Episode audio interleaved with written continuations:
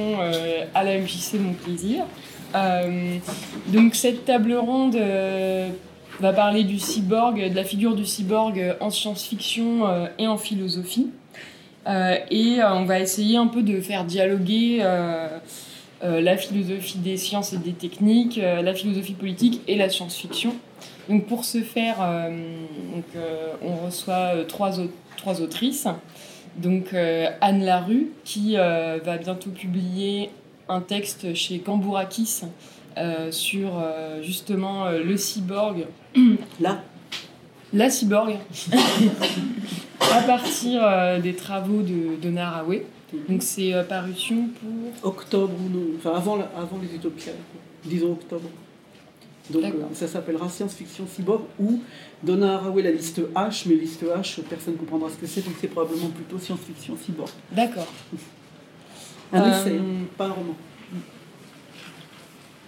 Euh, donc Sylvie Lenné, euh, qui a publié notamment donc l'opéra de Chaya euh, et un recueil récemment fidèle à ton pas balancé, donc qui reprend un certain nombre de nouvelles et de romans. Non. Euh, Alors moi, j'écris pas de romans, je n'écris que des nouvelles et des novellas.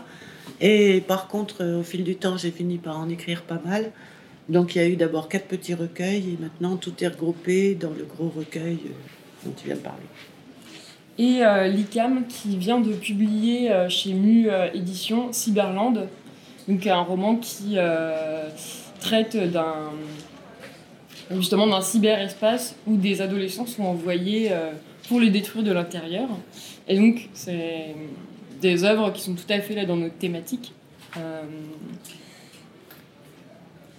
alors, euh, donc d'abord, je voulais vous, demander, vous poser la question comme, euh, je ne sais pas si les gens ici connaissent Donna Haraway, qui est un peu le point de départ en fait, qui nous a donné l'idée de cette table ronde et qui a écrit donc sur la figure du cyborg, qui est une philosophe féministe, euh, proche à la base des courants euh, euh, socialistes, marxistes. Je sais pas si on peut dire ça. Si on veut, oui.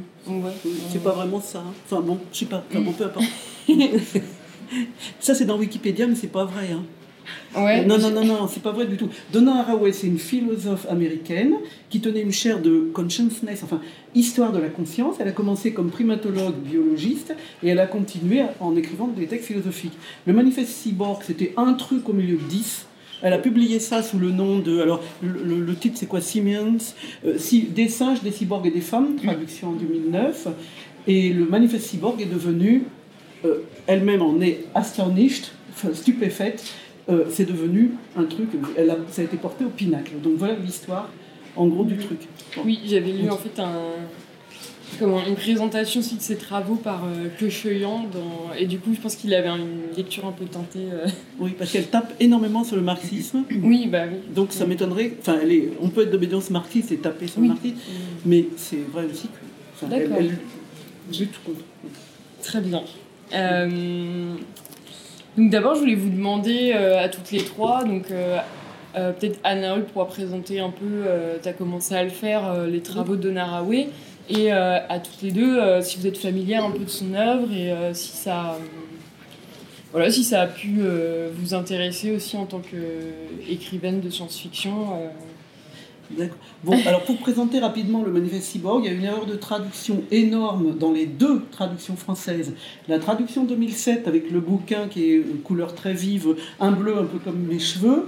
Donc ça c'est la traduction 2007 et vous avez la traduction 2009 par Henri Stelbonis, préfacée par Sam Boursier.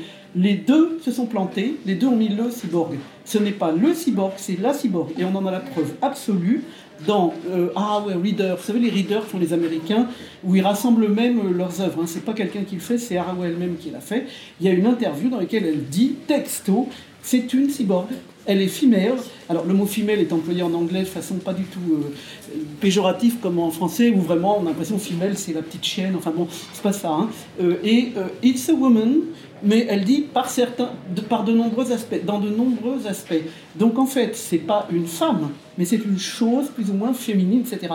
Et de fait, les Françaises et les Français ne comprennent rien au manifeste cyborg parce qu'ils ont cette traduction où ils sont plantés à la base sur le pronom il, elle. En revanche, en Allemagne, il y a des groupes entiers qui travaillent sur ce manifeste très facilement parce que le traducteur, Fred Wolf, ne s'est pas trompé. Wolf, pardon, Fred Wolf, il a traduit dit cyborg. La cyborg. Il n'y a rien à voir entre d'un côté Robocop, un machin euh, qui est un tout et quand il est fini, on le fiche à la poubelle parce qu'on ne sait pas remplacer les pièces. Il n'y a rien à voir entre ça et cette figure mi-femme, mi-cybernétique, mi-animal, mi-machine, mi des tas d'autres choses, qui est la cyborg chez Haraway et qui regroupe un nombre d'acceptions très grand. Donc à partir de cette chose-là, on prend le manifeste, on vire tous les le, on met là, et d'un seul coup, c'est clair comme de l'eau de roche. Alors qu'avant, on ne comprenait rien et personne ne comprenait rien. Les gens disent, oh, c'est trop difficile comme tel, je comprends rien. Changez l'article et tout ira bien. Voilà. Effectivement, ouais. ben oui, elle le dit elle-même. Il suffisait de regarder, de lire ses interviews, elle le dit. Pourquoi aller faire une erreur pareille Alors c'est peut-être l'influence du masculinisme. Ah mais c'est possible. Euh, on dit le cyborg, puis le cyborg comme c'est masculin, là c'est, enfin comme c'est la cybernétique, c'est la science masculine par essence. Hein. Klein and Klein, les, Klein and Klein, ça se prononce pas pareil, je crois. Bon, heureusement il y a des anglicistes un peu doués à mes côtés, parce que je sais pas comment ça se prononce. Le premier article 1961 sur le cyborg, c'est deux hommes qui s'appellent l'un Klein et l'autre Klein, mais ça s'écrit presque pareil, euh, qui veulent envoyer un homme, pas autre chose, hein, dans l'espace, euh, et qui veulent se le transformer pour qu'il puisse supporter les conditions horribles de l'espace. Et donc, il est question d'homme entre homme, il n'est pas du tout question. Donc, la science cybernétique apparaît comme sacrément masculine. Et je pense que le problème d'Arawell, le problème de base, c'est l'éducation. Elle trouve que les femmes noires, les femmes blanches et les hommes noirs n'ont pas suffisamment d'éducation scientifique. Euh, et que, c'est vraiment un problème.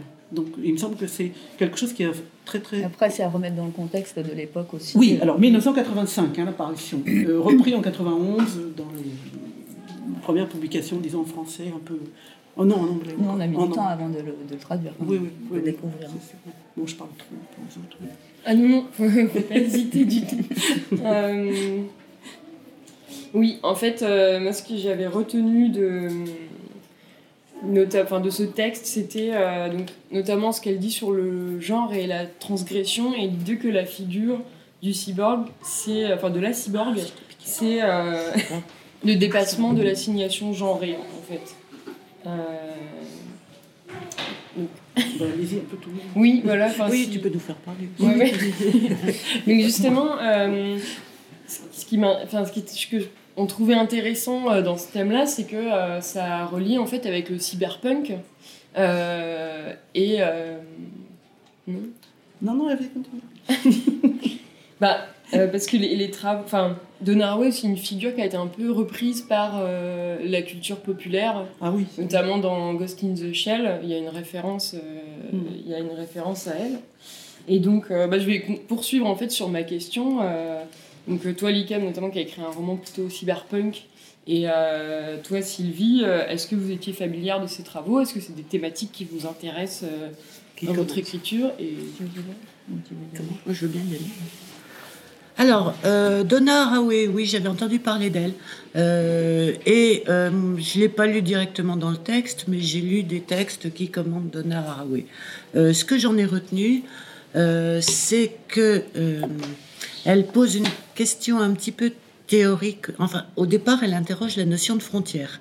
Elle interroge la, manière extrêmement euh, peu nuancée dont d'habitude on dit il y a d'un côté ce qui est biologique, naturel, euh, et qu'on oppose comme si c'était un truc complètement binaire à ce qui est artificiel, mécanique, euh, fabriqué, comme si c'était vraiment des choses de nature différente.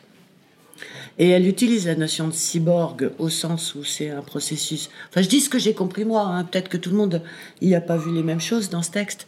Mais pour moi, au départ, elle interroge la notion d'hybridation en disant finalement euh, que la nature même du cyborg, pour moi, le cyborg, tel que je l'ai compris, je crois qu'il faut qu'on précise aussi ces choses-là, pour moi, le cyborg, c'est euh, une pensée humaine et donc un cerveau humain dans une enveloppe mécanique ou dans un corps biologique qui a été transformé et augmenté par, euh, par des artefacts, par euh, des prothèses, par des...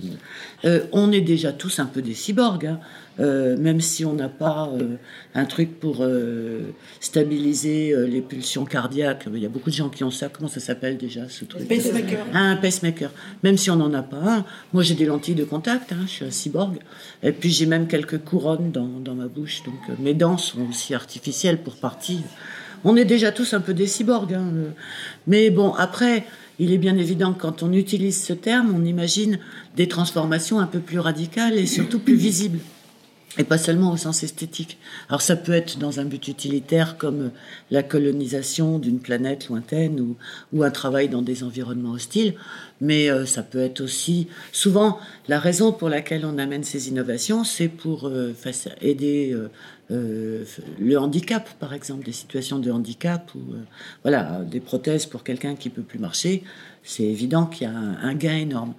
Et euh, ce qui me paraît plus intéressant que cette question de l'hybridation et de la frontière qui est pas si nette et qu'il faut réajuster sans arrêt, dans un deuxième temps, je pense que par rapport à la question du féminisme, elle pose une question qui est hyper intéressante pour un auteur de SF, qui est si nous avions la possibilité de nous doter d'une enveloppe euh, que nous choisissons et qui, a priori, n'est pas nécessairement sexuée, euh, d'abord extérieurement, dans la rencontre, euh, on n'aurait plus aucun moyen de différencier un homme d'une femme. Est-ce que la notion de genre existe encore quand on a affaire à une enveloppe mécanique? Et ça pose une question de fond, enfin moi c'est celle que j'y vois, c'est est-ce qu'il y a une différence entre les cerveaux? Est-ce que l'identité d'une femme et l'identité d'un homme sont différents? Alors moi là-dessus, ça, quand je la lis, ça me donne envie de, dérouler des questions. Je me dis, euh, l'identité d'un homme et d'une femme, elle se construit dès la naissance par les interactions. Euh, c'est des procédés euh, en partie biologiques et extrêmement sociaux d'autre part, qui font qu'on est marqué dans notre identité et qu'on est imprégné euh, c'est une construction. Mais si, dès la naissance, on mettait les gamins dans des enveloppes de ce type-là, euh, comment se construirait leur identité et est-ce que la nécessité de genrer une, identité telle qu'on l'aperçoit actuellement, est-ce que cette nécessité serait toujours actuelle Elle serait toujours euh, s'imposerait? Et moi, je me dis, si on pouvait choisir une enveloppe de son choix, aurait-on forcément envie de choisir une enveloppe humaine Moi, je trouverais ça très rigolo de me retrouver dans un corps de chat ou dans un corps de je sais pas quoi d'autre. Mais euh, oui aussi, enfin n'importe quoi. Euh, enfin, il y aurait tellement d'expériences à faire que je trouve que ça, ce serait faire preuve d'un bien grand manque d'imagination que d'aller choisir. Soit je suis le mec idéal super beau, soit euh, la nana, euh, toutes celles dont on parle dans toutes les tables rondes ici. Euh, alors c'est vrai que, bon, moi, je, mon âge commence à augmenter, donc avoir un corps de rêve, de rêve tout neuf, hyper fiable, c'est une sale perspective sympa. Mais ce serait un peu bête de s'en tenir là. J'aimerais bien faire d'autres essais. Donc voilà, moi je trouve plein de questions qui sont qui se déroulent dans la suite de ce qu'a posé Haraway, mais qui peuvent aller beaucoup plus loin. Ah, j'arrête là. Et je recommencerai quand tu veux. Oui. Et euh, bah, du coup, je te laisse continuer. Euh, bah, moi, en fait, je me suis surtout intéressée euh, aux travaux de Donna Haraway pour imaginer, pour construire l'intelligence artificielle, ses réflexions, son identité. Chose qui, ce qui est très, très intéressant dans le manifeste du cyborg, c'est qu'elle questionne à travers les frontières l'identité. L'identité genrée, l'identité euh, issue du territoire, la nationalité, la différence entre l'homme et la machine. Elle, questionne tout ce qui construit l'identité humaine. Et je crois que c'est des questions très intéressantes pour euh, me projeter dans la psychologie d'une entité qui n'a pas d'identité, telle que nous on la conçoit en tant qu'organisme biologique. Et toutes les questions qu'elle pose, euh, je les ai reprises plus ou moins euh, à travers la réflexion de l'intelligence artificielle qui essaie de comprendre l'humain.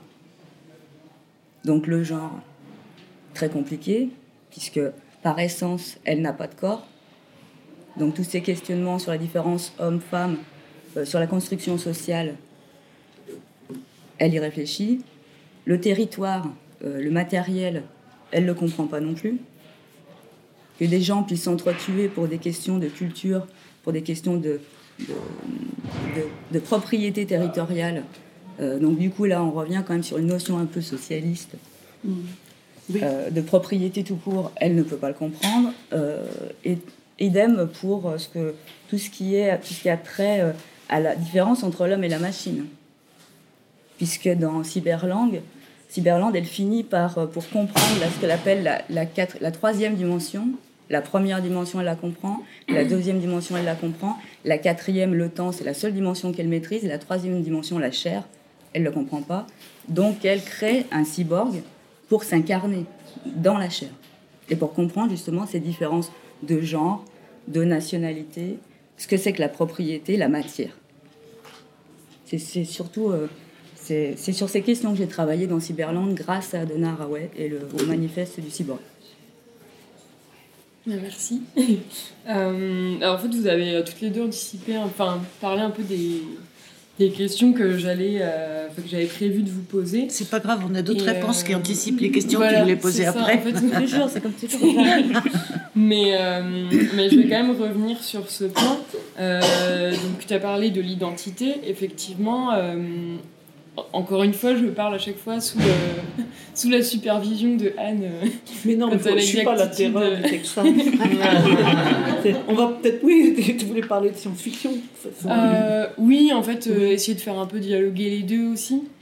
Et là, donc, la question, c'était sur l'identité, puisque la, la, figure de la cyborg met un peu à mal la notion de sujet tel qu'on l'entend dans la philosophie euh, classique, c'est-à-dire euh, un noyau, un soi, et euh, au contraire, la cyborg, ce serait plus un, ensemble de, de, de réseaux, de filiations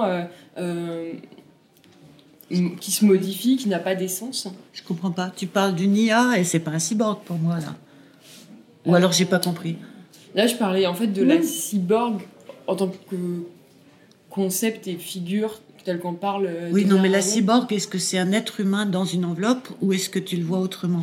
Alors, moi j'entendais, en fait, alors justement, c'est ça aussi que euh, c'est intéressant, en fait, ce que tu dis, parce que euh, justement, on peut considérer que même la cyborg, ou le, enfin, quel que soit le genre qu'on emploie, n'a pas une essence fixe, c'est-à-dire c'est pas forcément seulement une, une, une, intelligence humaine dans un corps. Ça peut être aussi euh, d'autres formes, à des, on va dire, à des niveaux euh, divers et à des, à des, degrés divers. Donc, euh, Tu interroges la relation entre identité et incarnation. Oui, c'est ça. Et oui, enfin, en tout cas, c'est ce que j'avais compris en fait, c'est que il y avait énormément de manières d'être cyborg. Comme tu dis tout à l'heure, on est tous déjà un peu à un certain niveau. Et après, on peut imaginer des degrés d'intégration euh, de l'organique et du technologique euh, différents. Alors, ça prothèses dans la science-fiction, justement. Parce qu'un truc particulier d'Haraway, c'est qu'à la fin du manifeste, elle nous laisse, elle nous abandonne carrément, avec une série de romans de science-fiction qu'elle qu'elle semble avoir mis un peu comme ça au hasard. Alors, les, en général, les, les, gens qui ont critique, fait la critique de tout ça, ils ont dit oh, oh des romans, ils les sont tombés. Donc il n'y a personne qui a traité de ces romans, personne ne les a lus et personne ne les a étudier. Donc l'idée de mon bouquin, c'est de faire ça, c'est de prendre les, la liste et de se dire, mais c'est pas un hasard. Pourquoi il n'y a pas Marge Piercy pourquoi il y a Octavia Butler? Pourquoi elle n'a pas mis tel auteur? Pourquoi elle a mis John Varley? Pourquoi elle a mis... Et donc, on a du coup une image qui sort, qui est extraordinaire. C'est-à-dire que c'est en fait L'application de la preuve, qu'est-ce que c'est que la cyborg? On se pose la question, c'est dans une enveloppe, est-ce que euh, c'est un truc humain dans une enveloppe, est-ce que c'est un animal humain, etc. Et la réponse est dans les romans de science-fiction qu'elle a choisis et qu'elle étudie et qu'elle présente, mais elle les présente en trois lignes. Euh, donc elle dit par exemple superluminol ou superluminal en français, c'est une, une femme orque qui est en même temps à la fois une sirène, une orque et un pilote. Ah oui, d'accord. Euh, donc qu'est-ce que c'est qu'être un pilote dans ce monde-là? Une pilote, c'est avoir en fait euh, le cœur vert, on remplace le cœur par des cendres spéciales qui permettent d'accéder à la septième dimension, carrément, qui est l'espace infini et tout. Donc, c'est euh, du coup, c'est-à-dire que ces romans sont une application, enfin, comme on dit, administration de la preuve, que la cyborg, c'est tout ce que vous avez dit, toute. C'est-à-dire, c'est à la fois euh, quelqu'un qui serait dans une enveloppe humaine, euh, c'est quelqu'un qui est en contact avec des nouveaux outils. Et c'est pour ça, quand on a parlé de marxiste tout à l'heure, c'est vrai qu'ils ont disent tout le temps socialiste marxiste. En réalité, elle trouve que le marxisme, comme le freudisme et tout ça, c'est des systèmes, euh, comment on peut dire, de totalité qui veulent la totalité de l'être. Et pour elle, la cyborg, c'est justement ce qui échappe à cette totalité.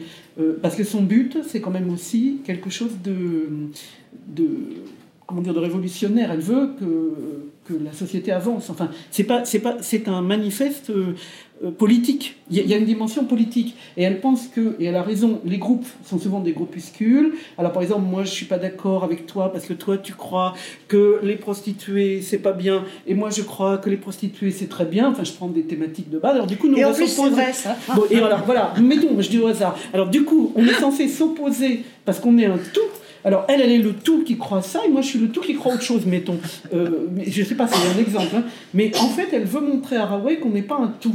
Et que si on arrêtait d'être un tout, si on arrêtait de vouloir à tout prix être ce cosmos euh, qu'on oblige les hommes à être, hein, les hommes doivent être, euh, j'ai envie de citer Alphonse Allais, hein, un homme plein de lui-même fait un joli petit paquet. c'est vraiment ça, être un tout comme ça. Si on arrête d'être comme ça, on peut dire, bon, Sylvie et moi, nous sommes peut-être pas d'accord, mais D'où vient l'idée qu'on doit être d'accord sur tout euh, C'est une idée qui nous vient justement du patriarcat, l'idée qu'on doit être un tout. Et donc elle lutte contre cette idée-là. Et donc elle a aussi dans ce manifeste une dimension euh, extrêmement politique. Et la cyborg, c'est aussi la fille qui travaille dans les composants informatiques. Celle qui vise les 91 petites vis, là, quand on change son clavier de portable. Hein, je ne sais pas si vous avez fait ça, on devient fou, on est là avec le petit machin à visser. Bon, ben, il y a des filles qui font ce travail-là toute la journée dans la Silicon Valley. Et donc c'est aussi des cyborgs pour elles parce que c'est un nouveau rapport à l'informatique, c'est des objets en général légers, euh, fragiles, vous voyez, cette petite chose contient tout, euh, et c'est pas du tout l'image de la graisse, la, masculinité euh, traditionnelle de la machine pleine de graisse, énorme et tout, et elle dit, est-ce qu'il n'y a pas des possibilités pour les femmes à force de travailler, fût dans des conditions abominables, hein, on est bien d'accord, de zone franche industrielle, celle que dénonce Naomi Klein, par exemple, dans ses bouquins, est-ce qu'on n'est pas dans quelque chose qui pourrait justement faire démarrer un certain rapport euh, autre euh, aux choses. Et, c'est aussi c'est ça le problème de cette figure du cyborg. C'est non seulement euh, deux choses qui s'accouplent et qui forment une chose nouvelle, comme ça par exemple, mais si on imagine que l'un des deux de ces trucs-là est organique, ça après tout c'est du verre organique, donc c'est organique, voilà, un tout organique, mettons, mais c'est aussi cette dimension-là, c'est-à-dire une dimension purement politique des rapports des vraies femmes, comment deviennent-elles cyborgs, et comment le fait d'être cyborg permet de dépasser nos, nos, par exemple, nos dissensions d'idées. C'est-à-dire se dire brusquement avec Sylvie, pour continuer mon exemple, bon, nous ne sommes pas d'accord, mais est-ce que c'est si fondamental? Oui. Euh, euh, Et parce que si on nous oblige à être d'accord, ça veut dire qu'on est victime de quelque chose qui nous oblige à l'être. Et c'est elle permet, son travail permet de prendre conscience du fait que rien ne nous oblige à avoir les mêmes pensées sur des trucs, parce qu'après on va continuer, ça va être encore plus grave. T'aimes le couscous, toi? Pas du tout. Moi j'adore ça. C'est très grave. Vous voyez comment C'est l'écodiversité intellectuelle. Voilà, exactement. C'est ça, exactement. Et c'est vrai que euh, du coup elle veut rendre la cybernétique aux femmes. Hein. Et là on a quand même une spécialiste à ma gauche de questions comme ça. Enfin, je sais pas moi aussi. C'est pas quelque chose de très très intéressant aussi de rendre euh, la science cybernétique aux femmes. Euh, je, continuerai bien, mais peut-être que. Euh, comme tu veux. je ne vais pas parler très longtemps, mais je voulais juste dire que ah ben. cette question-là, euh, à mon avis, elle a déjà été pas mal traitée, en particulier par les informaticiens, justement, parce que c'est une vieille question qu'on aurait pu prendre et plus approfondir sous cet angle-là dès qu'on parle des univers virtuels, et en particulier de tous les univers de jeux dans lesquels on s'incarne sous la forme d'un avatar. Euh, moi, c'est un truc sous lequel j'ai déjà essayé d'écrire, puisque euh, j'ai une nouvelle qui s'appelle Un signe de Séti, dans laquelle euh, une femme. Alors, en fait, on a des contacts avec. on n'est pas tout à fait sûr que ce soit authentique, mais on, a, on a reçu des signaux qui ont permis de bâtir un modèle de personnalité correspondant en gros à ce que sont les, ce que pourrait être les extraterrestres avec lesquels on discute. Et on a mis au point une technologie qui permet d'avoir des échanges verbaux avec eux, de chatter en gros. Euh, donc il y a des gens qui jouent à ça. Et en fait, tout le monde se demande, sans que ce soit une question euh, très vitale ou importante pour la société, parce qu'il n'y a que cette possibilité de dialogue avec une reconstitution de personnalité, personne ne sait trop s'il y a vraiment une personnalité extraterrestre ou une IA un peu, un peu sophistiquée derrière. Et puis ça traumatise personne comme question. À part que mes personnages, à un moment donné, ils se disent Oh ben ce serait sympa de les mettre dans nos univers virtuels et euh, celui avec lequel on dialogue, de l'incarner. C'est-à-dire de le doter d'une, d'un, corps, d'une, apparence, euh, d'une morphologie, mais dans un univers virtuel. C'est facile de faire un avatar. D'ailleurs, je me demande, il y en a sûrement parmi vous qui ont des avatars.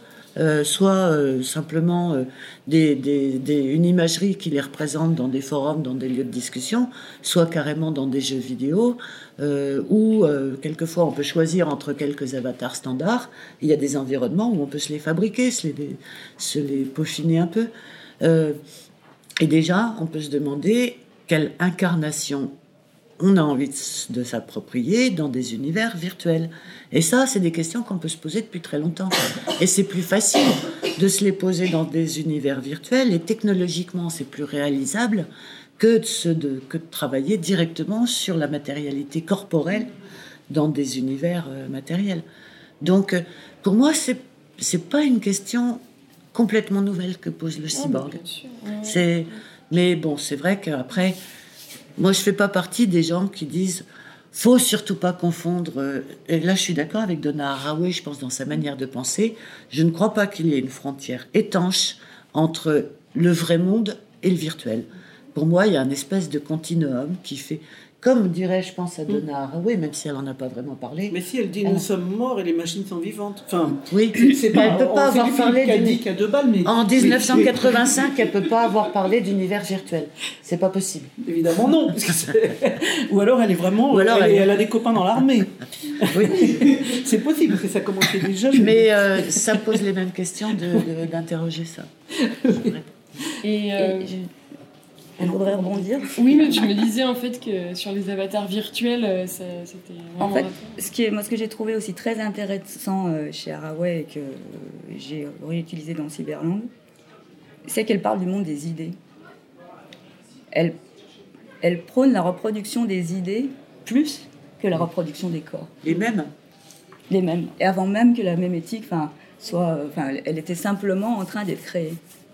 Et je trouve cet aspect euh, très intéressant parce que c'est de là que vient toute euh, une philosophie qu'on appelle la fluidité.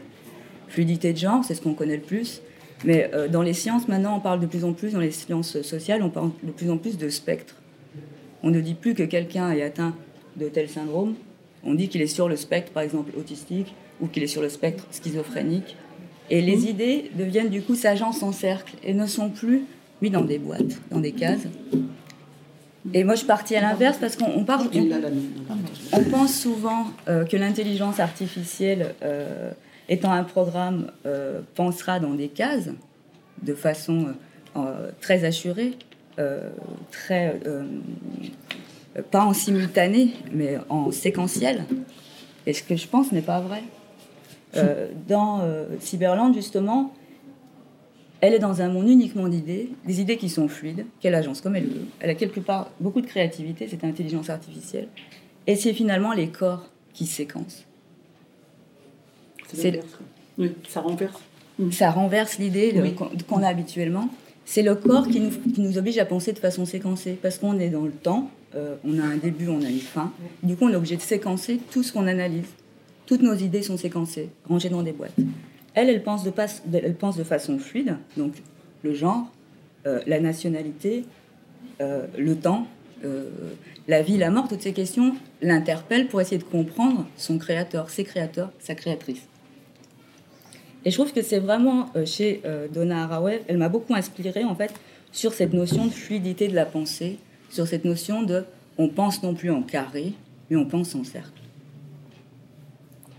on pense. Ça me fait penser à premier contact, ce que tu dis. oui. Oui, le, langage est circulaire. oui, quelque part, euh, dans, euh, il y a ça, et notamment justement sur la notion de temporalité. Euh, une IA, dans la mesure où elle a, pas, elle a un début, mais elle n'a pas forcément une fin, et dans laquelle, quand elle n'est pas incorporée, elle ne peut pas comprendre notre fonctionnement séquentiel, paradoxalement. Après, quand nous, on se projette dans des mondes virtuels, on peut choisir ce qu'on veut. n'importe quelle forme, n'importe quel corps, on peut être un homme, une femme, un chien. Si on se projette avec notre cerveau, notre, quotidien, on pensera de façon séquentielle quand même, même si on a un autre corps, si on a une autre individualité, entre guillemets.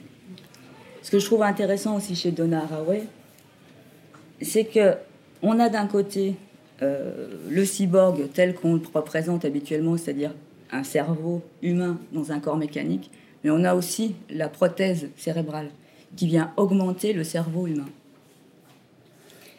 Et cette idée-là, on en je rejoins aussi le terme de fluidité, c'est-à-dire qu'une fois qu'on est augmenté, on a accès à d'autres formes de réalité, on a accès à d'autres formes de pensée, et on sort, on peut aussi sortir du séquentiel, de cette pensée. Euh, je pars de, je fais A plus B plus C plus D, hein, et j'arrive à ma conclusion. On peut euh, penser de façon moins linéaire, euh, puisqu'on a d'autres idées, et on a quelque chose qui vient en plus synthétiser sur le côté de notre tête. On imagine une, exubérance, une prothèse cérébrale qui vient synthétiser, accélérer notre, notre pensée et nous donner accès via les réseaux à des tas d'informations euh, auxquels on n'avait pas accès. On est déjà un peu dans cet univers euh, à travers nos smartphones. Mais quand on l'aura là, il va falloir changer de pensée. On pourra moins être euh, séquentiel et ça a un, impact direct sur notre identité. Jusqu'à pendant des milliers d'années, notre identité, elle se construit au moment. avec notre naissance, on est, vous êtes né par exemple à Lyon, c'est une partie de votre identité, vous êtes lyonnaise ou lyonnais. Vous êtes genré, vous êtes un homme ou une femme. Euh, votre, vos ancêtres sont peut-être nés ailleurs. Enfin, toutes ces, toutes ces constitutifs de l'identité humaine sont en train de se, de, se fluidifier grâce euh, aux réseaux internationaux, euh, grâce à toutes les informations auxquelles on a accès grâce à Internet. Et quand on aura des implants cérébraux, ce sera encore plus prégnant. J'ai des choses à dire. tu veux rebondir. Euh, moi, je veux dire que je suis prof, que j'ai en face de moi euh, des, des, jeunes qui sont quasiment nés avec des smartphones dans les mains ou pas loin, euh, et que la manière dont je vois évoluer leur manière de penser ne va pas clairement dans le sens d'une augmentation. C'est-à-dire que ils ont effectivement des grandes capacités à aller chercher de l'information tout le temps, dans n'importe quelle circonstance, quand ils en ont besoin. Euh, ce qui a un premier effet d'ailleurs, c'est que j'ai en face de moi euh, des amphis avec des gens qui ont des smartphones ou des écrans et qui, pendant que je parle, ne me regardent pas. Un jour, j'ai au milieu d'un cours où j'expliquais quelque chose d'assez théorique, où j'avais besoin que les gens pensent avec moi, parce que c'est leur, euh, c'est leur capacité de raisonnement que je voulais mobiliser, et pas leur capacité à empiler des connaissances. Seulement, ils savent très bien empiler des connaissances. Et non seulement je leur en donne dans mes cours, mais ils ont tendance à aller en chercher en plus, parce que c'est des gens sérieux que j'ai. Quand je leur parle d'un truc, la plupart du temps, sur leurs ordinateurs ou leurs smartphones, ils vont vérifier les notions dont je parle, euh, si je donne un lien, un site, euh, ils sont tout de suite dessus. Euh, ils lisent les documents que j'évoque ou les. Hein. Donc voilà, ils viennent rajouter encore de la connaissance par rapport à celle que j'apporte.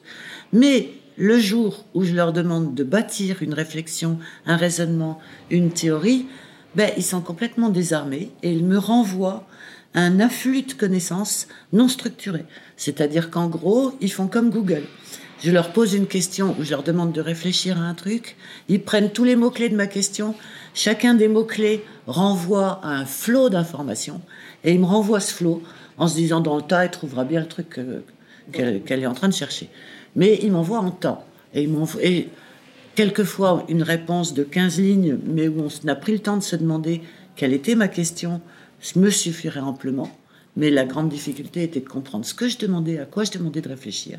Et je reçois des tartines de trois pages où il y a trois informations justes, où il y a trois pages d'informations justes qui ont un rapport avec le sujet et rien qui réponde à ma question. Donc euh, voilà, quand tu dis euh, augmenter euh, nos capacités par un afflux de connaissances, je ne peux pas m'empêcher de penser à ça. Parce que pour l'instant, c'est encore notre cerveau qui traite les informations. Et notre cerveau, il n'est pas fait pour traiter toutes ces informations. Ah bah il le fait beaucoup mieux que Google. Oui, mais il n'est pas fait. Enfin, pendant des, pendant des milliers d'années, euh, on avait accès euh, à très peu d'informations. Euh, on se les transmettait de façon orale. Après, la première révolution, la première singularité, ça a été l'invention de l'écriture. Et là, on a pu commencer à, se transmettre des idées. Mais notre cerveau, il y a encore 70 ans, notre cerveau analysait combien de visages par jour. Et on voyait combien de personnes dans notre vie Ça dépend du métier que tu fais. Oui, mais maintenant, c'est pour tout le monde. C'est, ça a explosé. Ne serait-ce que le nombre de personnes auxquelles on peut avoir accès. Tout ça, on le fait avec notre cerveau qui est euh, tel qu'il est maintenant. C'est-à-dire qu'il a été euh, façonné par des millions d'années d'évolution, euh, mais il a été façonné il y a très longtemps la révolution qui arrive, qui, est manifeste depuis le début des années 80, elle est très récente. Là, je vous parle plutôt du, point de vue du biologiste. Euh, et on est en train, effectivement, euh, d'avoir des difficultés à s'adapter à cette technologie. Parce que il va falloir apprendre. Et, et, moi, ce qui me fait peur, c'est que ça va entraîner plutôt un mécanisme de sélection. C'est-à-dire qu'il y a les gens qui pourront traiter tout ça, parce qu'ils sont bien équipés. Et puis il y a ceux au contraire, qui vont se replier sur eux-mêmes. C'est un peu ce qui se passe euh, à cause, euh, enfin, à cause, disons que les nouvelles technologies peuvent entraîner un repli sur soi euh, parce qu'il y a une mise en danger identitaire, parce qu'on n'est plus capable de synthétiser toutes les informations qui nous sont présentées.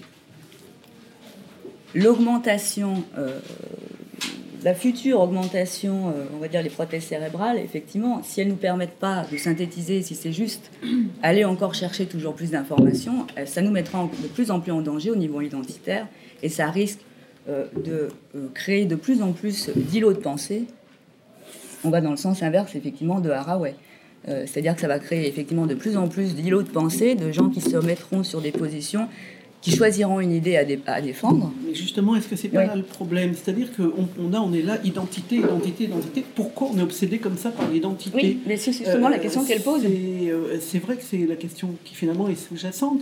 Pourquoi dès qu'on voit quelqu'un, au lieu de dire tiens, voilà euh, François, euh, on dit ah mais quels sont nos points communs?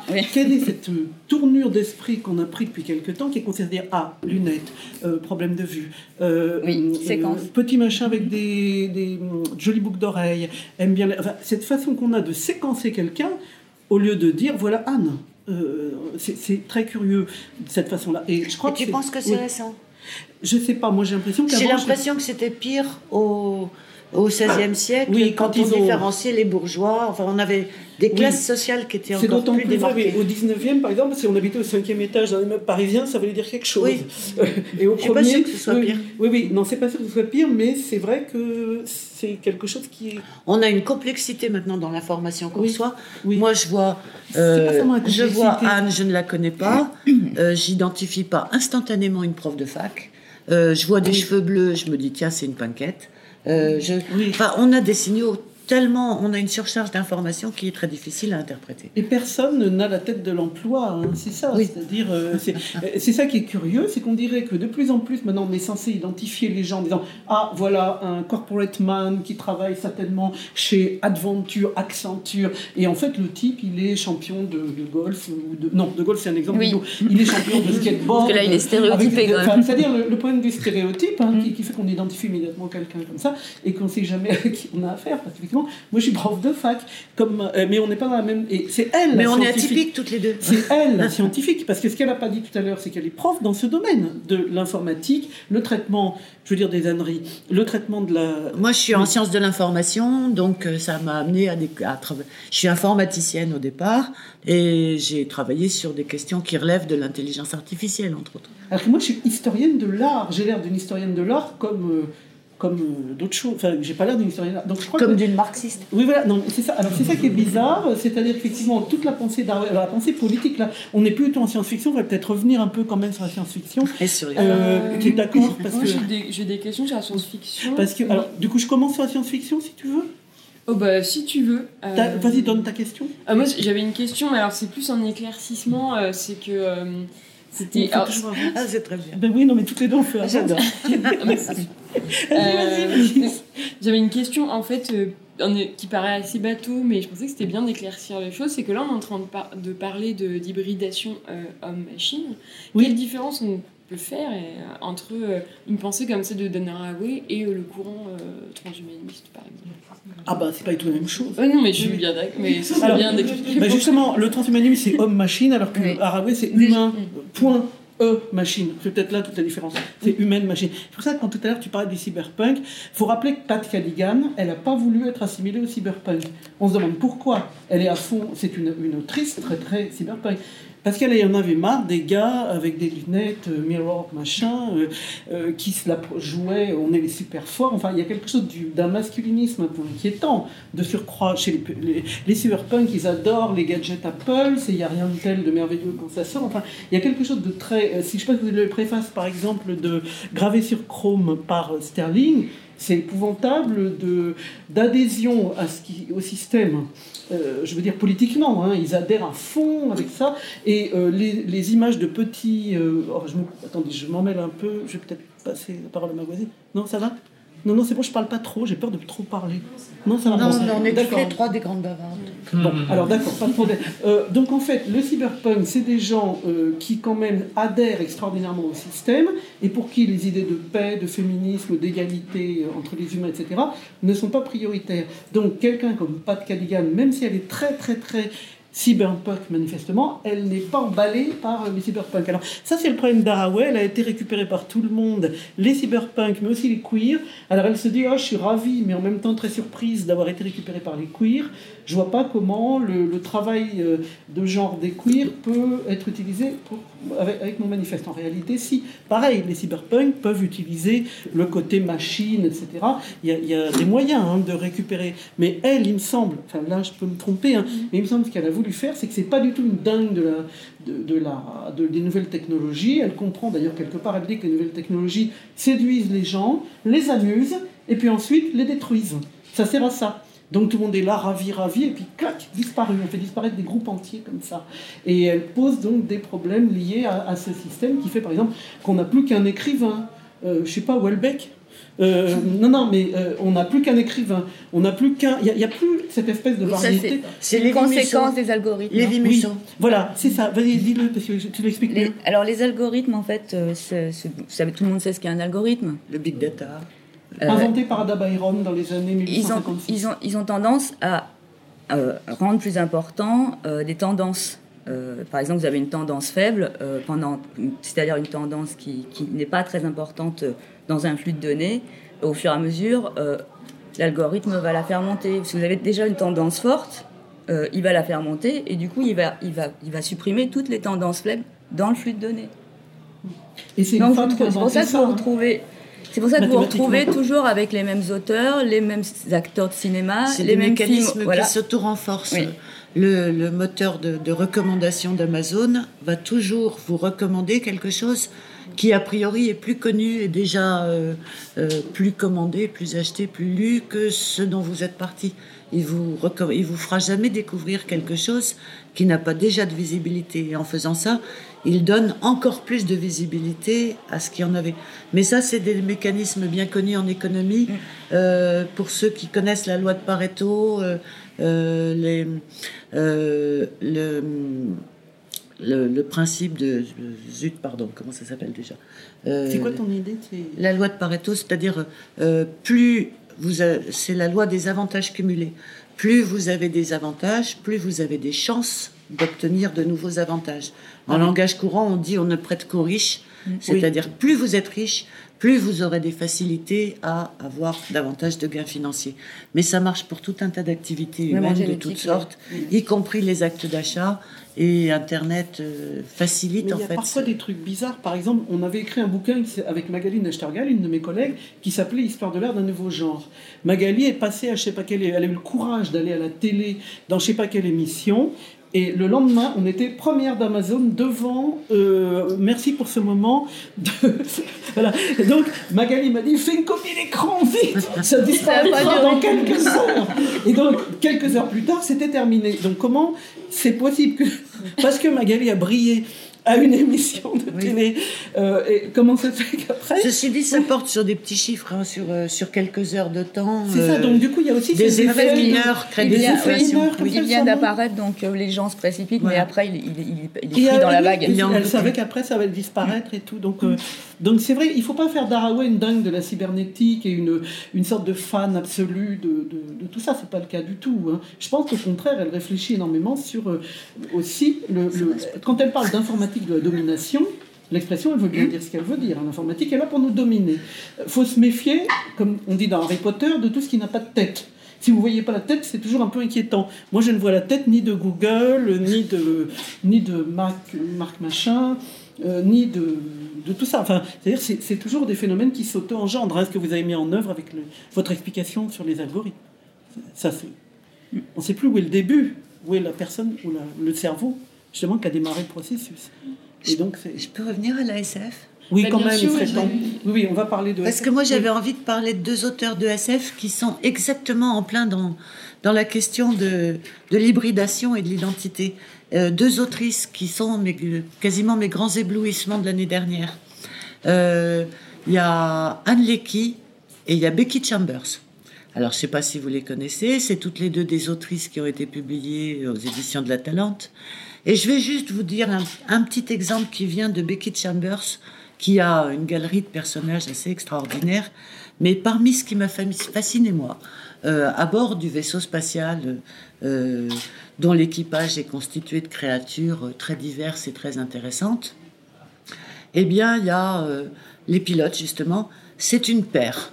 Euh, on parle d'eux au pluriel, ils sont indissociables, ils fonctionnent en tant que, que paires. et, c'est une identité qui leur est aussi chère que, que nous, nous sommes attachés à nos identités, ce que disait Anne. Pourquoi sommes-nous aussi attachés à nos identités? On n'en sait rien. Mais ils, sont très attachés à leur identité jumelle. Euh, et, et puis un jour, on, découvre, en tout cas euh, les personnages par euh, lesquels on, on voit l'histoire, découvrent que si cette paire est indissociable, c'est à cause d'un virus finalement qui est venu affecter leur organisme et qui les a transformés de cette manière, mais outre le fait qu'ils sont devenus des identités jumelles et complètement imbriquées, euh, ça réduit considérablement leur espérance de vie et qu'en fait ils vont mourir dans trois mois. Sauf si on les soigne de ce virus. Euh, et si on les soigne de ce virus, ils vont devenir deux personnes différentes. Et donc leur identité jumelle va disparaître. Et ils se retrouvent face à un choix éthique complètement vertigineux. Euh, est-ce qu'on reste nous, ce que nous sommes, jusqu'au bout, parce que c'est ce que nous sommes, c'est notre identité, mais on meurt dans trois mois, ou bien on accepte de disparaître en tant qu'être duel? Euh, nous devenons deux personnes différentes dont nous ne savons pas ce qu'elles sont, mais nous ne sommes plus ce que nous sommes, mhm. et on pourra continuer à vivre. C'est un choix insoluble, mais il est posé d'une manière nouvelle. Personne ne l'avait jamais posé comme ça. Et dans Andleki et Becky Chambers, vous avez une quantité de choix de ce type-là qui sont autour de la question hybridation, identité et genre. Anne Lecky, elle est beaucoup sur la question du genre. Euh, je rebondis peut-être sur euh, des œuvres de SF récentes. Euh, donc, dans le, justement, dans le mouvement cyberpunk, moi j'ai pensé donc, à, à l'ICAM avec Cyberland, qui est un peu quand même. je sais pas si tu l'identifies en fait comme du cyberpunk ou bah, en fait, dans Cyberland, effectivement, le titre euh, est cyberpunk, mais les, questions que j'aborde sont euh, essentiellement philosophiques. Oui. L'impact de la technologie euh, et de l'intelligence artificielle sur nos identités humaines. Ce qui m'intéresse, c'est l'humain. Mhm. Après, effectivement, il a fallu que je réfléchisse beaucoup pour mettre en place cette intelligence artificielle, pour imaginer sa psychologie. J'ai dû réfléchir euh, à ce qui n'est pas humain. Et dans l'hybridation, pour en revenir, euh, dans l'hybridation, finalement. Euh, du coup, pardon, t'arrives plus à te concentrer. Oui, Trop de photos obscurcies. Je sais plus où j'en étais. Je disais quoi? T'en étais l'hybridation. Est-ce que quelqu'un a écouté ce que j'ai dit? Il y aura un terreau. Oui, c'était réfléchir à l'hybridation, pas seulement à l'humain, puisqu'il fallait réfléchir justement à l'hybridation. Alors, souvent, ce qui, intéresse, enfin, ce qui intéresse le cyberpunk, c'est plus la machine et ce qu'elle peut apporter à l'homme pour l'améliorer. C'est rarement, du point de vue de la machine, comment elle pourrait s'intéresser à l'homme. Je suis une femme. Est-ce que juste on peut faire une pause de photo? Genre, j'arrive pas à entendre en fait. Oui, j'ai essayé de le calmer, mais. Il va faire les photos, il fait les photos, c'est son rôle. Il est sur, il est sur la petite case. Maintenant, on aime bien que tu prennes des photos. ça fait ça fait très hollywoodien. On entend toutes les blagues. Il manque les flashs. On va essayer de parler fort, comme ça, pour couvrir la photo. très fort. C'est pour ça que les paparazzis hurlent. C'est le bruit des flashs, je viens de comprendre. Non, alors je disais. Souvent, dans le cyberpunk, ce qui intéresse, c'est l'intelligence artificielle ou la technologie pour augmenter l'homme. Et c'est un point de vue relativement masculin. Oui, c'est que l'homme qu'on augmente. Hein. Pour devenir plus fort. Alors, on n'augmente que l'homme. Hein. T'as remarqué Robocop? D'ailleurs, t'as pas dit on a femme. Elle meurt dans Robocop. Mais il y a Wonder Woman. Personne ne la transforme en Robocop. Elle meurt, elle meurt, voilà. C'est une dimension masculine de vouloir devenir plus fort. Oui, mais enfin, elle, elle est flic comme lui, elle le protège comme lui. Hein, pourquoi elle, n'est pas Robocopée? Et ce qui, mais par contre, on se pose moins la question du point de vue de l'intelligence artificielle, euh, de qu'est-ce qu'elle pourrait avoir de, à trouver intéressant chez l'être humain? Ben oui. Alors que, euh, c'est justement la question que je me pose dans Cyberland, c'est l'inverse. Ben, en fait, c'était un peu ma question, euh, justement, c'était on a vu que le cyberpunk, c'était un genre qui était quand même assez patriarcal, qui est aussi historiquement euh, situé. tu euh, m'étonnes. voilà. et je me demandais, en fait, justement, avec euh, donc, le travail de, de l'ICAM, et moi je pensais aussi à Toxoplasma de Sabrina Calvo, où on a des hackeuses qui entrent dans un univers virtuel et qui s'approprient en fait la, enfin, déjà la résistance politique parce qu'elles en sont le fer de lance, mais aussi euh, ces, technologies-là. Euh, est-ce que c'est un mouvement qui avait, enfin même si on peut dire qu'on en sort, mais est-ce que il y avait encore des choses à dire euh, et est-ce que justement on pouvait avoir une appropriation féministe de, cette, de ces, de ces questions-là, de ces enjeux-là, de cette littérature-là? Qu'il y une appropriation politique des technologies, j'ai enfin, envie de dire, il le faudrait. Ça devient de plus en plus dur justement à cause des algorithmes mm. euh, et de cette sélection euh, de l'information euh, qui fait que certaines pensées vraiment divergentes ou vraiment marginales ont du mal à trouver des médias. Maintenant, même sur Internet. Les métiers de l'informatique sont de plus en plus machos. Oui. Hélas. Donc, mais il le faudrait. et effectivement, la réalité virtuelle en euh, fluidifiant un peu nos idées euh, nos, et en multipliant euh, nos, capacités de, avoir de l'information et la synthétiser, devrait nous permettre de développer une, une pensée plus riche, notamment politique, mmh. et devrait nous permettre de trouver des espaces pour développer une pensée féministe, notamment, mais comme une pensée mmh. politique plus générale. Mais c'est pas le cas. Euh, parce que ce qui ressort, je vais faire un ce qui ressort souvent, l'algorithme, il va pousser les idées les plus courantes. Donc euh, vous aurez toujours euh, accès au même site.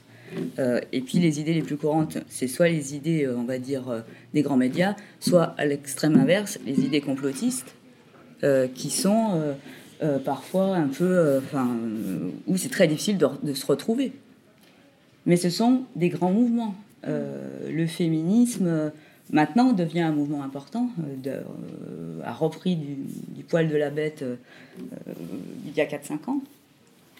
Mais enfin, c'est nécessaire, indispensable qu'on soit présente dans les espaces virtuels. Et, enfin,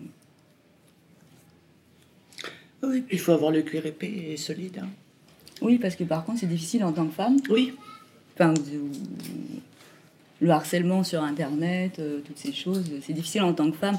Déjà pour avoir accès aux formations, enfin tu. Oui, oui, dans les milieux. je ne vais pas raconter des trucs que j'ai racontés dans plein de circonstances, mais euh, euh, c'est sûr que trouver, réussir à avoir une légitimité en face de gens qui a priori vous ne trouve pas naturel de vous considérer légitime. Donc on passe son temps à ramer pour dire bah si, il n'y a pas de raison que on ne soit pas. c'est fatigant. Mais bon, on va continuer. Hein.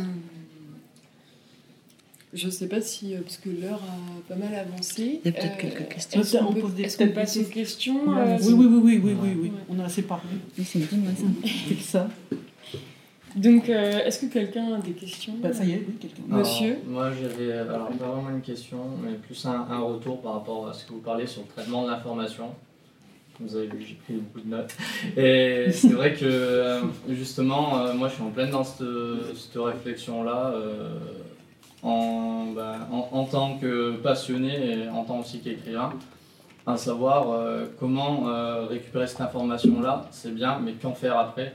Et je, pense qu'on est dans un, courant quand même qui, on a pas mal de formations, je vois pas mal euh, via notamment YouTube, de traitement cette information-là, que ce soit dans, tous les domaines, hein, que ce soit du marketing, de l'informatique, du, de, la, biodynamie, peu importe. Euh, on a de plus en plus comme ça de, personnes euh, indépendantes qui, font des, formations sur ce, genre de choses-là pour aider les gens justement à plus juste que collecter les informations, mais être capable de, penser et de, voilà, de, réorganiser leur, pensée et pas d'avoir juste, juste recracher des informations. Oui, effectivement, moi j'en ai déjà parlé, mais euh, je refais parce que c'est un de mes un dada. Euh, pour moi, le risque dans l'avenir, euh, c'est que le traitement de l'information devienne sélectif. C'est-à-dire que si vous êtes très intelligent, vous pouvez synthétiser beaucoup d'informations, vous en sortirez. Si vous êtes moins intelligent et vous avez moins de capacité de synthèse, ça sera beaucoup plus dur. Et moi, ça, ça, ça, me, c'est une nouvelle. Euh, bon, on a toujours eu les différences sociales. Euh, votre milieu social euh, détermine plus ou moins votre avenir, mais on va avoir des différences là qui, qui vont s'accentuer, qui vont se creuser sur les capacités de synthèse. Et on se rend compte qu'il y a déjà des difficultés. Oui. Alors, ajouter par rapport à ce que vous disiez, surtout qu'on n'a pas tous accès à la même information. Oui. L'algorithme en plus qui vont nous catégoriser Facebook, on est enfermé dans notre réseau oui, social. on n'a pas parlé de Facebook. Alors, moi, j'ai travaillé, travaillé sur ce qu'on appelait à l'époque les systèmes experts, en gros, euh, des systèmes. Euh, des systèmes en gros qui prennent des décisions à partir de bases de connaissances euh, extrêmement complexes et où il y a beaucoup beaucoup de choses. Et il y a un truc qui est très difficile à traiter du point de vue de l'informatique, c'est le fait qu'il peut y avoir des contradictions internes. Euh, c'est le fait que tous les éléments, tous les documents dont on dispose ne sont pas d'accord entre eux. Et euh, par rapport à ça, on a des approches de style big data qui, comme le disait Likam tout à l'heure, euh, sont à base statistique. C'est-à-dire que c'est toujours la tendance dominante qu'on va considérer comme la plus significative. Mais on ne pourra changer ça, et je, euh, que là, les humains et les ordinateurs ont le même problème.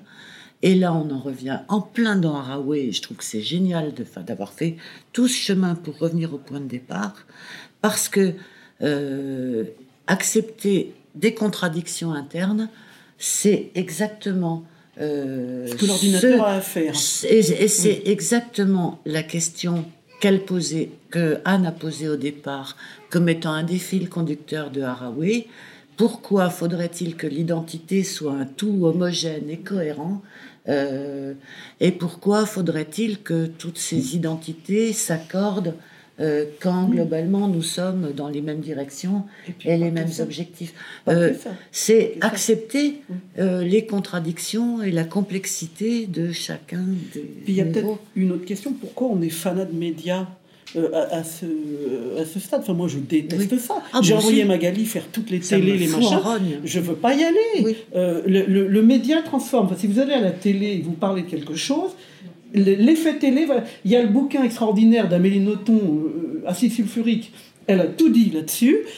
quoi que vous disiez sera transformé. Moi, j'ai une expérience horrible sur Delacroix. Je me rappelle avoir dit un jour à Delacroix Diem perdidi, l'idiote qui veut faire sa citation latine. Hein. Donc, et, du coup, c'est devenu le clos de l'émission, que ça voulait simplement dire j'ai perdu un jour, et que Delacroix n'avait pas écrit tous les jours, il était diariste, il écrivait son journal, c'était pas le truc intéressant. Et donc la télé récupère toujours la chose la plus bête que vous avez pu par malheur dire, et ça a été terrible. Moi, je regardais ma collègue donc en train de faire les télés euh, du, truc, et elle essayait de placer, c'était extrêmement dur. Il y avait un crétin qui disait ouais, le problème c'est les tomates, c'est devenu pourri. Et elle, elle disait, oui, non, quand même, le problème, c'est le patriarcat. Enfin, on était à des, à des milliers d'années-lumière. Donc, les médias sont des choses horribles. Le ranking, c'est épouvantable. Euh, euh, par exemple, le ranking, c'est ce que c'est. Bon, tout le monde connaît. Euh, donc, j'écris une connerie noire. Tout le monde va me citer en disant, quelle conne, elle a dit n'importe quoi. Et du coup, je serai la meilleure du monde. Donc, en fait, pourquoi est-ce qu'on est à ce point euh, obnubilé par le, totalitarisme, j'ai envie de dire, la totalité qui frôle le totalitarisme. L'idée que, je pense, bon, Welbeck c'est débile comme exemple, mais que tous les algorithmes convergent vers ça. Pourquoi euh, On n'a pas de local quelque part? Il faut du local. Qu'est-ce qui peut contrebalancer tu dis, les contradictions Oui, le local, c'est peut-être une, une, bah, réponse. Le local, voilà, il y a un loto à Port la Nouvelle, c'est une info fondamentale, par exemple. Oui? Moi, je, pour rebondir sur ce qui a été dit globalement sur ces questions-là, je pense qu'aujourd'hui, au niveau de, la noyade d'informations et des médias, on essaie quand même de faire. Moi, je suis bibliothécaire. ah oui. C'est pour vous dire en plein dedans. Il y a du travail et, euh, qui est fait et de plus en plus, quand même, moi je vois depuis. Euh, pour rejoindre ce que vous disiez, moi j'ai 35 ans, donc j'étais à la transition. Oui. Entre. Euh, voilà, j'ai commencé mes études, j'avais pas encore de portable, mais j'ai vu arriver tout ça avec quand même un peu de recul. Donc il y a plusieurs choses, moi, qui m'interpellent. C'est que bon, on a quand même encore une instruction et euh, on essaye d'éduquer encore les, enfin, les élèves à exercer un esprit critique, euh, à faire preuve d'esprit d'analyse. Et c'est vrai que je pense que c'est l'éducation vraiment est fondamentale dans la question euh, de face à ces informations. Je pense qu'on n'apprend plus aujourd'hui comme nous on a pu apprendre il y a 15, 20, 30 ans, 40 ans. Hmm. et d'autre part, il y a quand même voilà, les démarches se multiplient. Enfin, je sais que notamment en bibliothèque, on fait énormément d'éducation au niveau média, on multiplie les, les, démarches sur le numérique, etc. pour sensibiliser les gens. Mmh. On fait aussi ce travail de traitement de l'information pour essayer de... Mais on est, on est nous-mêmes un, on est nous-mêmes un médiateur, on devient un média puisqu'on fait le traitement d'information avant de la restituer au public. Ah de toute façon, à un moment donné, il y a toujours une interface. soit elle, peut être informatique et être un algorithme, mais elle peut aussi être humaine. Et là, on peut essayer de compter sur notre, euh, voilà, sur notre bon sens et notre, euh, notre capacité à essayer voilà, de, la restituer au, mieux. Mais voilà, c'est pour dire quand même qu'on oui, je suis bien on, a voilà, on a quand même des, choses, euh, des choses qui se mettent en place. La résistance aux algorithmes est en cours. Est-ce qu'il y a d'autres questions? Ou enfin, des choses à ajouter, hein. pas forcément des questions. une petite chose à ajouter, je repensais à la nouvelle d'Asimov, l'homme bicentenaire ou d'un robot qui veut devenir humain. Ça aussi, c'est une autre forme de cyborg. C'est assez intéressant de penser que finalement l'identité du robot, par défaut, elle est masculine et pas féminine. Il ne choisit pas de devenir une femme. Et je ne sais pas ce que vous en pensez. Euh, c'est énervant. C'est vrai, oui. Oui, comme si c'était moins désirable, a priori. Mais l'auteur était probablement un homme. Ah oui, en plus, c'est pas. C'est pas le plus féministe. Le plus féministe. cité dans la première table rondière. Euh, oui, oui. Non, mais on n'avait pas parlé de l'homme bicentenaire. Oui, oui. Non, mais vous voyez là. Mais c'est vrai, C'est le féminisme deuxième vague, les hommes contre les femmes. Il y a aussi le féminisme troisième vague, oui. où l'opposition elle-même entre hommes et femmes est mise en cause. Oui. Donc, euh, Paolo Mayora. Pourquoi raisonner, pourquoi raisonner toujours avec deux genres mm alors que les identités sont bien plus complexes que ça. Et ben, c'est le spectre dont parlait Licam tout à l'heure. La fluidité. Il n'y a pas de genre, il suffit de lire Anne Fausto Sterling. Il y, a il y a 20% de personnes qui sont techniquement intersexes. 20%. Alors évidemment, après, euh, il suffit après, il y, a, il y, a, des intersexes vraiment très très intersexes et d'autres qui ont juste un petit quelque chose. un tout petit quelque chose dans les gènes, un machin, un bout d'allèle. Et d'ailleurs, enfin, logiquement, un robot aurait plutôt tendance à vouloir être asexué ou intersexe. Ben oui. oui, plutôt pourquoi, euh, pourquoi se limiter s'il a la possibilité d'avoir les deux Pourquoi se limiter à un genre plutôt qu'un autre? Euh, Et s'il a envie de progresser ou de se reproduire, il serait logique qu'il ait plutôt envie d'être une femme parce que on est un peu mieux équipé pour faire. Non, mais il pourrait être rien, il pourrait être ni ah, faire des bébés robots. Il n'y a pas besoin de faire des bébés robots. faire des expériences. Haraway dit que ce qui est merveilleux, c'est la réplication des fougères et qu'il y en a marre de. Parce que finalement, la reproduction sexuée, ça concerne combien? Alors là, je voudrais un avis de biologie parce qu'il y a les archées, il y a les bactéries, il y a les je sais pas quoi. Je suis pas biologiste, je dis un peu n'importe quoi dire, le vivant, le vivant, c'est pas la reproduction sexuelle. Il y en a un, même pas la mais, rien, 0, machin. C'est comme la matière noire, la reproduction sexuelle. Il y en a, c'est comme la réalité par rapport à la matière noire. Il y a rien, il y a presque rien. La plupart des, des êtres vivants se reproduisent de manière non sexuée. Donc qu'est-ce qu'on est là avec notre histoire de sexe? Et pourquoi on nous différencie Mais c'est simplement parce que ça facilite l'évolution et la transformation de l'espèce et son adaptation. Oui, mais ça recombine les gènes. et quand on quand il n'y a pas de sexualité, a priori, euh, l'évolution est beaucoup plus lente.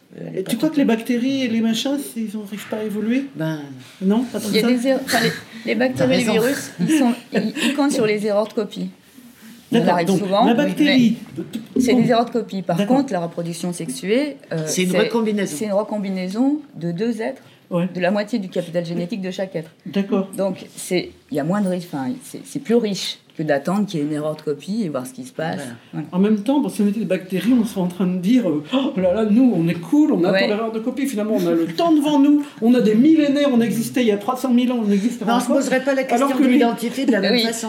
Ah, là, tu la poses au niveau d'une espèce et pas au niveau d'un individu. Ah si, moi je créerais un film où, où, la bactérie, elle aurait la mitose et elle dirait Mon enfant, mon enfant, et ce serait tragique suivant les, les, les patterns C'est quoi les patterns patriarcales Patterns patriarcales, c'est Oh, mon enfant ah ma soeur, ah, on dirait du drame bourgeois de Diderot au XVIIIe siècle. C'est vraiment, c'est vraiment ça. on a plein de trucs à écrire là. on va On s'égare. On s'égare par rapport à Warren. On devrait faire une entour, tiens. en tout cas, moi j'ai appris quelque chose concernant les algorithmes. J'avais pas bien compris comment ça marchait, maintenant j'ai compris. eh ben, moins que vous ayez quelque chose à ajouter ou quelqu'un dans la salle. Donc, euh, on va manger Un grand merci. Merci. À vous. merci à vous. Merci à